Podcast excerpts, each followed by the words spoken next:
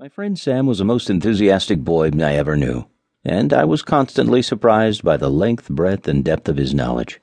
He could not mention a thing from the aurora borealis to fish bait that he did not know more about than anyone else, and he always had some plan to make a lot of money out of whatever was mentioned. I remember that once when our backyard was full of plantain that had gone to seed, he enthusiastically convinced me that we could make a fortune by gathering the plantain seed and drying it and selling it as bird seed. We worked a week gathering the seed and had made about forty dollars as Sam figured it. I found him painting a very hairy horse on a sheet of manila wrapping paper. Pretty good profit for two boys. Before I thought of trying the plantain seed on our canary.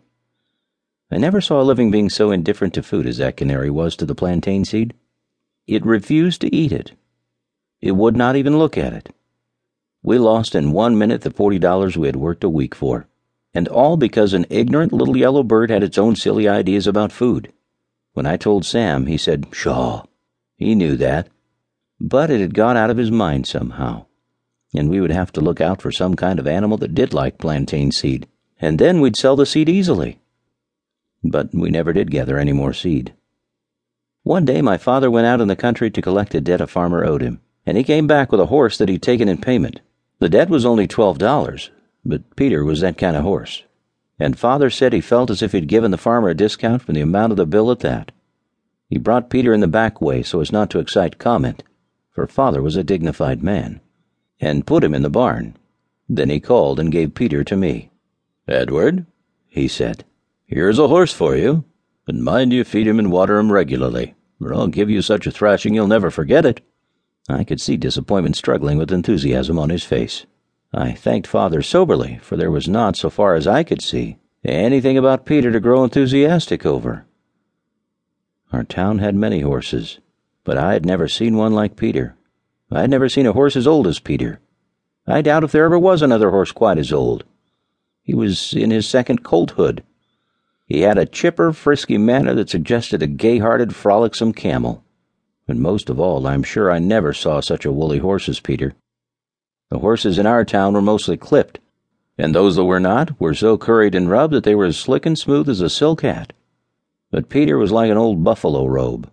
Part of his hair was woolly and curled, and part was long and straight, and he had a few bare patches that had no hair at all, and his fur was mussed and fuzzed in all directions, with little chunks of burdock burrs here and there.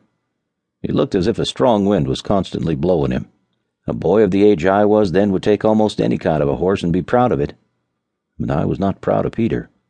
He looked too different from the horses I had known. I felt that his coat must be some kind of a disease, that he must be a very sick horse, and I was ashamed to own him. I did not know that a winter pastured horse grows a crop of that kind of hair and that all Peter needed was elbow grease applied with a curry comb.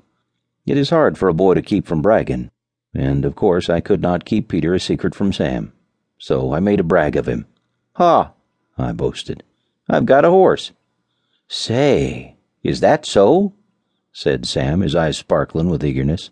That's bully, Ed. We've needed a horse bad all the time. Why, we can make a raft of money with a horse, piles of it. We'll go into the truckin' business, and we can hire the horse out. Say, we'll make a lot now we've got a horse. I couldn't become enthusiastic over Peter. It isn't a very good horse, I said depreciatingly. I don't believe it's a very strong horse, Sam. It is rather thin and it don't look very nice.